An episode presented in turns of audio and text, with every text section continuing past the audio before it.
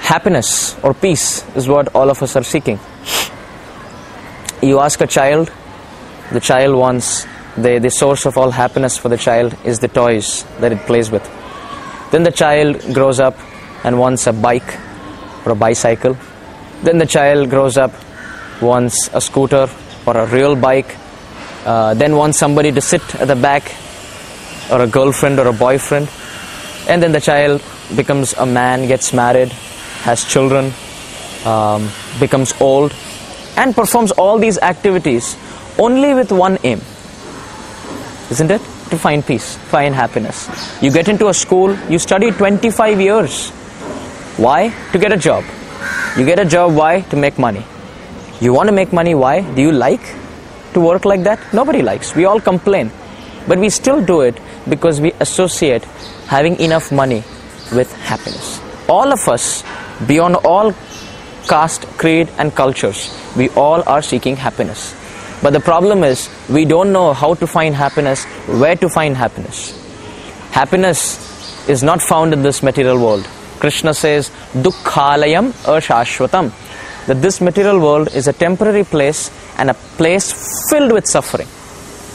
And in this place filled with suffering, we are attempting to find happiness. How is it possible? It is like saying that you jump into an ocean of water and you try to come out dry. Impossible.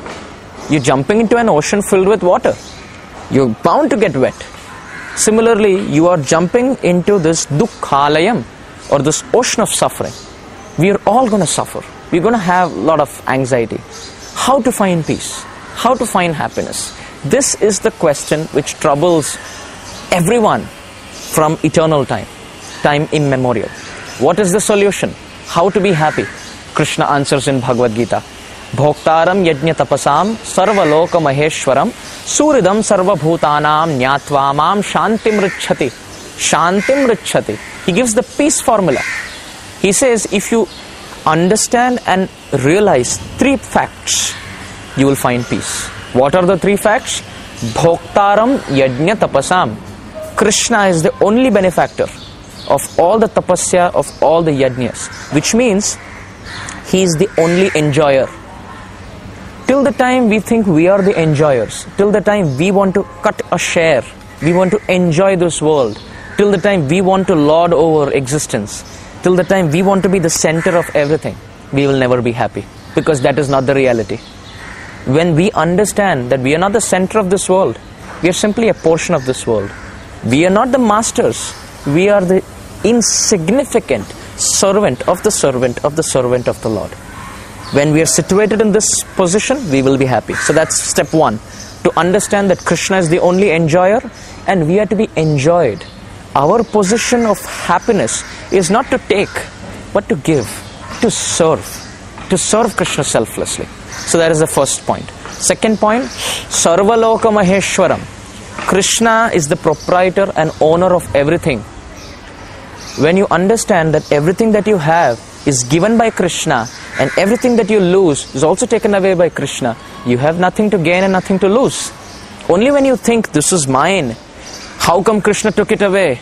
You're unhappy, isn't it? You hanker for something till the time you get it.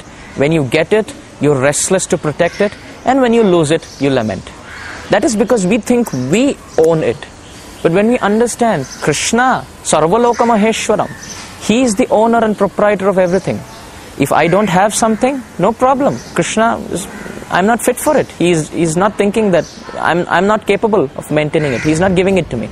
Be happy and satisfied. If Krishna gives it to me, be grateful. Krishna has given it to me. And if Krishna takes it away, no problem. Anyway, it belongs to him. So you're always peaceful. And the third point, and most important, Suridam Sarva Bhutanam. Who is our eternal well wisher? Who is our only friend? It is Sri Krishna.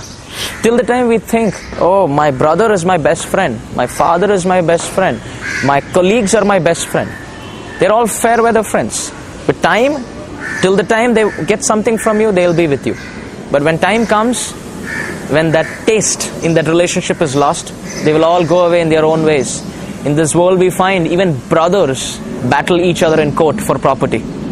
So, the only true friend that we have is Sri Krishna who follows us lifetime after lifetime, whether we are in a cat body or a hog body or a bird body or in the body of Devraj Indra. So if you remember these three principles, Bhoktaram Yajna Tapasam, Krishna to be the only enjoyer, Sarvaloka Maheshwaram, Krishna is the only owner or proprietor, Suridam Sarva Bhutanam, that Krishna is my only friend, true friend. With these three principles in practice, when we chant and hear about Sri Krishna in the association of Vaishnavas, Nyatva Mam Shantim Richati, you will be happy in this world.